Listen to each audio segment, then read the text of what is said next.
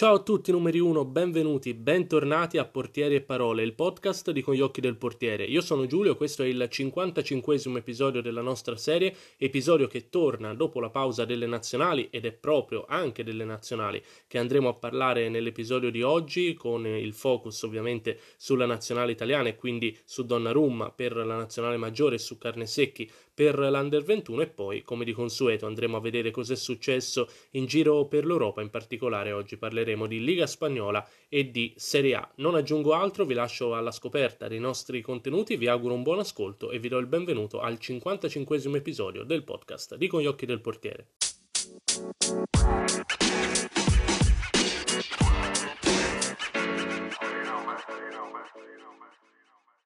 E allora partiamo proprio dalle nazionali, partiamo dall'Italia. Per quanto riguarda la nazionale maggiore di Roberto Mancini, era impegnata nelle prime tre partite di qualificazione ai mondiali Qatar eh, 2022, eh, molto strano vedere la nazionale in campo nelle qualificazioni per i mondiali quando ancora c'è da giocare l'europeo, però ovviamente il Covid ha spostato tutto e quindi è normale che ci sia un po' di eh, sovrapposizione anche degli impegni, anche perché comunque se ci pensate con l'europeo ancora da giocare, il mondiale è comunque imminente perché eh, si giocherà appunto il prossimo anno. Tornando a Donnarumma, eh, ottime prestazioni da parte del portiere del Milan, non erano partite certamente impossibili, non erano partite in cui eh, ci saremmo aspettati chissà quali eh, impegni per eh, Donnarumma, però lui ha risposto presente quando è stato chiamato in causa, che se vogliamo è anche la cosa più difficile da fare, no? rimanere partite intere senza dover compiere alcun intervento e poi eh, essere all'altezza della situazione quando invece siamo chiamati in causa. Donnarumma eh, contro la Lituania ha fatto un'ottima parata con i piedi ehm, che poteva costare il pareggio all'Italia nulla di impossibile, i telecronisti Rai l'hanno apostrofato come un miracolo, in realtà si è trattata di una buonissima parata, ma nulla di più a protezione del suo palo. Eh, bene anche nella prima eh, uscita dell'Italia eh, con, eh, una, con, due interventi, diciamo, con il piede in un momento di sbandamento dell'Italia, mentre invece con la Bulgaria nel secondo impegno non ha avuto granché da fare se non un brivido con i piedi, un'uscita fuori dall'area di rigore che ci ha fatto un po' uh, patire lì per lì, poi però Donnarumma è riuscito a cavarsela. Ben più protagonista, ovviamente, anche per uh, qualità e importanza degli avversari, è stato il portiere della nazionale Under 21, Marco Carnesecchi, che è stato sicuramente uno degli uomini copertina di queste prime tre partite dell'Europeo Under 21 ehm, che come sapete in questa occasione, sempre per via del Covid, eccetera, eccetera, si divide in due spezzoni. Durante questa sosta per le nazionali si sono giocati i gironi eliminatori, quindi la fase a gruppi dell'Europeo, e l'Italia è riuscita a passare, è passata insieme eh, alla Spagna eh, in un girone in cui c'erano anche Slovenia e Repubblica Ceca. Il cammino degli azzurrini è stato un po' eh, altalenante, però comunque non sono arrivate sconfitte, c'è stato un pareggio alla prima contro la Repubblica Ceca, poi un pareggio con la Spagna e poi una vittoria larga e netta contro la Slovenia, tre partite in cui Carnesenche ha sempre lasciato il suo timbro. Contro la Repubblica Ceca con una parata in avvio di partita, eh, un bel riflesso con il piede sugli sviluppi di un eh, calcio di punizione, quindi una deviazione molto ravvicinata, eh, è stato super protagonista contro la Spagna ed è lì che ha compiuto la parata che più di tutte è rimasta nell'immaginario collettivo, eh, vuoi anche per il momento in cui è arrivata, erano gli ultimissimi minuti e la Spagna stava attaccando per cercare di vincere la partita anche ehm, per via della superiorità numerica e c'è stata questa doppia parata di Carnesecchi, primo tiro eh, respinto a mani aperte centralmente da Carnesecchi, ma poi soprattutto la grande parata sulla ribattuta, questa conclusione che stava andando sotto la traversa e Carnesecchi con uno splendido colpo di teni con grande esplosività l'ha mandata oltre la traversa. E, e Carnesecchi è stato protagonista anche dell'ultima partita, quella contro la Slovenia, eh, l'Italia l'ha vinta alla grande, eh, insomma non, non, è mai stata in discussione questa partita, però Carnesecchi ci ha messo il suo con una bellissima parata sempre con il piede, eh, stavolta utilizzando l'uscita a croce ehm, proprio con la punta del piede sinistro è riuscito a deviare il pallone in calcio d'angolo. Quindi sicuramente un bel prospetto per il futuro Carne Secchi, poi torneremo a parlarne senz'altro, lui che è di proprietà dell'Atalanta, però intanto porta, trascina l'Italia alla fase a eliminazione diretta dell'Europeo. Tra l'altro, da segnalare la crescita di questo ragazzo che eh, durante il mondiale under 20 di qualche anno fa era la riserva di Plizzari e nel passaggio invece alla categoria superiore all'under 21 è riuscito a scavalcare il suo collega e a conquistarsi il posto da titolare.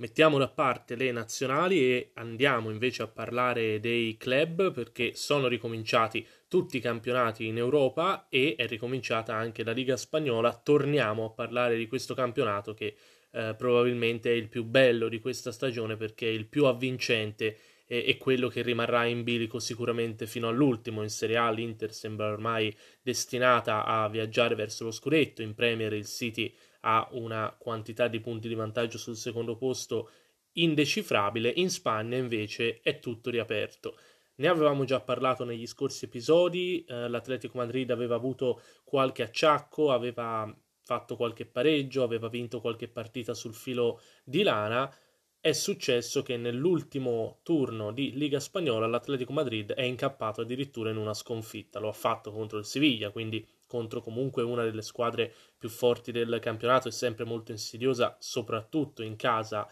allo stadio Sanchez Pizjuan. Eh, la partita è finita 1-0 per il Siviglia. Um, è stata una partita in cui si è messo in luce Oblak ancora una volta, quindi anche per questo che ne parliamo, perché ovviamente a noi interessa il rendimento dei portieri e Oblak si è messo in mostra parando un calcio di rigore, il secondo consecutivo e ehm, stavolta però non è servito per evitare la sconfitta. Per quanto riguarda la dinamica del rigore,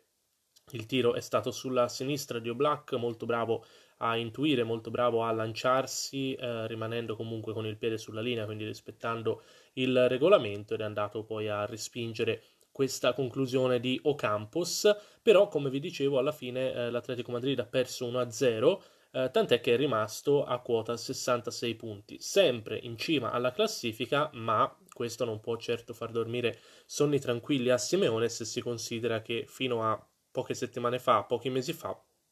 il vantaggio dell'Atletico Madrid era decisamente molto più ampio, tant'è che addirittura eh, l'allenatore del Barcellona aveva sostenuto che quest'anno vincere la Liga sarebbe stato molto complicato per non dire impossibile. Adesso la situazione è cambiata perché se l'Atletico guida ancora la classifica a quota 66 punti, il Barcellona è secondo a quota 65, Real Madrid terzo a quota 63, quindi come potete uh, ben vedere ci sono um, tre punti tra le prime tre con l'Atletico che ha un vantaggio di un punto sul Barcellona secondo e di appena tre punti sul Real Madrid terzo. Dunque è ancora tutto da vedere, è ancora tutto da capire. Nell'ultimo turno il Real Madrid ha vinto 2-0 contro l'Eibar, ancora una volta il drago Courtois è stato Uh, non direi decisivo, però sicuramente chiamato in causa uh, con una situazione inedita, uh, alquanto anormale, che vorrei descrivervi, un retropassaggio che Courtois ha lasciato passare probabilmente per controllare il pallone eh, in un secondo momento, tuttavia il vento, eh, la giornata e le condizioni atmosferiche non particolarmente eh, ottimali hanno eh, dato velocità al pallone che è schizzato poi sul campo bagnato e ha preso una eh, velocità che Courtois non si aspettava, tant'è che il portiere del Real Madrid si è ritrovato a rincorrere questo pallone che stava andando verso eh, la linea che stava per entrare in porta e solo all'ultimo secondo con una scivolata da difensore è riuscito a togliere il pallone dalla porta. Ho postato sulla pagina con gli occhi del portiere una foto che ritrae proprio questo momento, mentre per quanto riguarda il Barcellona ha vinto 1-0 contro il Valladolid, all'ultimo minuto ha segnato eh, Dembélé, non è stato praticamente mai chiamato in causa Ter Stegen. Quindi andremo a vedere chi vincerà la Liga e anche una bella sfida tra tre grandi portieri perché sicuramente Oblak, Courtois e Ter Stegen sono tre dei migliori portieri del mondo in questo momento e quindi sarà bello anche vedere chi di loro riuscirà a conquistare il titolo quest'anno.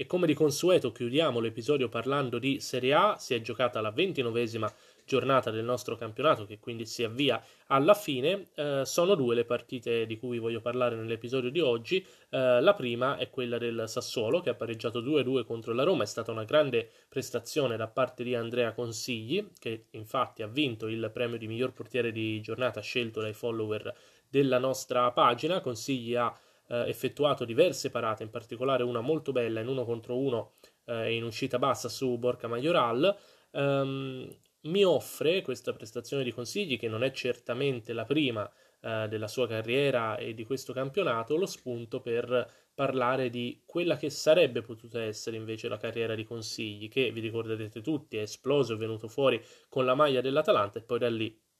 il passaggio al Sassuolo. Uh, mi chiedo se uh, nella carriera di consigli non possa esserci um, diciamo, un piccolo rimorso no? mm, riguardante il fatto che questo portiere, secondo me, avrebbe potuto uh, quantomeno provare a giocarsi una possibilità in una big del campionato. Trovo consigli un portiere uh, molto efficace, uh, un portiere che ha sempre dato grandi garanzie e che ha sempre avuto una straordinaria continuità di rendimento con pochissimi errori e tante ottime parate, tante ottime partite quindi diciamo che eh, a me, ma penso anche a tanti altri, sarebbe piaciuto vederlo magari in una, in una big occasione che però eh, evidentemente non gli è mai capitata e quindi eh, rimarremo probabilmente sempre con eh, il dubbio su quella che sarebbe potuta essere la carriera di consigli se qualche grande squadra, con tutto il rispetto ovviamente per Atalanta e Sassuolo, avesse deciso di puntare su di lui in passato. Non so quale sarà il suo futuro, c'è chi eh, vociferava addirittura un suo passaggio eh, alla Lazio come secondo portiere, però una voce che poi col tempo si è un po' spenta. Eh, credo che eh, francamente Consigli rimarrà ancora al Sassuolo e credo che eh, ne sarà il portiere titolare fino al termine della carriera, comunque finché lui deciderà di andare avanti in Serie A. Altra partita che voglio analizzare nell'ultimo turno è ovviamente il derby. Si è giocata la partita tra Torino e Juventus, finita 2-2, eh, una partita che ci ha offerto tantissimi spunti per quel che riguarda i due portieri, ovvero Salvatore Sirigu e Wojciech Szczesny. Partirei da Sirigu che finalmente ha dato delle risposte, eh, fino all'ultimo è stato in lotta con consigli per aggiudicarsi il premio di miglior portiere di giornata e ha perso veramente per pochissimi voti, questo per quanto riguarda la pagina con gli occhi del portiere, però effettivamente Sirigu ha giocato un grandissimo derby, era partito con quel gol subito sotto le gambe da Chiesa, ma Ovviamente eh, sarebbe un errore parlare di gol sotto le gambe di Papera perché si è trattato di un tiro comunque molto ravvicinato, quindi insomma eh, non così semplice da, da prendere. Eh, il fatto che il pallone sia passato tra le gambe è stata semplicemente una sfortunata casualità, però poi Sirigu è stato davvero determinante per permettere al Torino di strappare questo punto alla Juventus, punto preziosissimo per la lotta a salvezza. Lo ha fatto con una gran bella parata su un colpo di testa di Ronaldo, Mm, molto apprezzabile dal replay in cui si vede ovviamente la solita straordinaria elevazione di CR7, l'incornata e anche il bellissimo colpo di reni di Sirigu che con un balzo felino dei suoi, di quelli a cui ci ha sempre abituato, è andato a togliere il pallone da sotto la traversa, ma eh, mi sento di dire che il vero capolavoro Sirigu l'ha fatto sul tiro di Bentancur, eh, una conclusione, una dinamica che in diretta non rende così bene come invece rende dal replay Mm, dal replay si vede proprio questo tiro indirizzato perfettamente nell'angolino, che più angolino veramente non, non si può, e si vede Sirigu che ci arriva in massimo allungamento con la punta delle dita, è il caso di dire, e arriva a deviare questo pallone sul palo, quindi veramente una grandissima parata, è candidata a vincere eh, il nostro contest, diciamo, di parata della settimana, credo proprio che la vincerà. Vedremo cosa voteranno i nostri follower. Classifica che poi, vi ricordo, sarà svelata nella prossima puntata di Tollkeeper in diretta il venerdì eh, su Twitch e poi anche su YouTube. L'altro portiere, invece, dicevamo che è stato protagonista del derby è Scesni, eh, con la differenza che se Sirigu è stato protagonista in positivo, Scesni lo è stato in negativo eh, almeno per eh, la maggior parte della, della gara, perché ehm, è evidente che Chesney ha delle responsabilità sui due gol subiti, li andiamo ad analizzare uno per uno partendo dal primo. Eh, conclusione dalla distanza che Chesney ha respinto in modo maldestro. eh, è andato a respingere questo pallone con una mano, ma anziché indirizzarlo lateralmente lo ha eh, rimesso in gioco al centro, eh, alzandolo tra l'altro con una traiettoria anche particolare, favorendo la ribattuta di testa di Sanabria. Um, ho fatto un post dedicato a, a Scesni, qualcuno ha commentato che sul primo gol si è trattato più di sfortuna, io non me la sento di dirlo perché credo che um, il dover indirizzare la deviazione sia una delle basi del ruolo del portiere, eh, almeno a me veniva insegnata da piccolo e, e, non vorrei che si fosse un po' perso questo fondamentale, no? Molto spesso si vedono portieri che vanno a respingere il pallone prima di tutto con l'intento di respingerlo, senza badare a dove respingerlo, no? Uh, l'importante è prendere il pallone, l'importante è uh, farci arrivare la mano, poi dove va va. Credo che questo sia un, un errore, ecco perché uh, è vero che ci sono delle situazioni in cui non si può per forza di cose indirizzare la deviazione, però su un tiro dalla distanza come quello che ha subito Scesni, un tiro che sicuramente ha visto partire, da un portiere come lui mi sarei aspettato qualcosa di meglio, una semplicissima deviazione verso la sua sinistra, anziché questa strana carambola che poi è costata il gol. Altro errore in occasione del raddoppio del Torino, doppietta di Sanabria, e qui credo che ci sia veramente poco da dire. Eh, un gol subito sul primo palo, Scesni probabilmente non era perfettamente sulla bisettrice e penso anche che sia stato un po' sorpreso da questo tiro di Sanabria, tant'è che ci è andato poco convinto, è andato a deviarlo con le braccia eh, molto, molto vicine al corpo, molto racchiuse, eh, non convinto, ecco l'impressione è stata questa, infatti la sua deviazione poi eh, di fatto è finita nella sua stessa porta, anche per un errore di, di, di, posizione secondo me, nel senso che se fosse stato maggiormente a protezione del primo palo probabilmente la sua deviazione avrebbe fatto finire il pallone fuori anziché in fondo al sacco. Vero è, dobbiamo dirlo per eh, dovere di cronaca e ci fa anche piacere, che eh, Scesni poi si è anche rifatto, in un certo senso alla fine ha salvato la Juve dal 3-2 perché ha fatto un'ottima parata sempre su Sanabria su un colpo di testa e poi anche su una punizione dalla distanza che voleva sorprenderlo sul suo palo, è stato molto bravo invece a rimanere fermo e poi a esplodere nel, nel tuffo, nella deviazione in calcio d'angolo, quindi comunque questo eh, è il segnale di un grande portiere che nonostante una giornata completamente storta, completamente fallimentare, ha trovato anche la forza e la serenità per calare questi due interventi decisivi alla fine, quindi ehm, direi che è un passo falso di Scesni, forse non è la sua miglior stagione, però non mi sento di riaprire processi a questo portiere che ne ha già subiti fin troppi, eh, a volte anche secondo me ingiustamente, una giornata storta può capitare a tutti, una stagione storta può capitare a tutti, specialmente se tu, tutta la squadra come la Juve quest'anno non va benissimo, credo che eh, ciò non metta assolutamente in discussione il valore di un portiere come Scesni.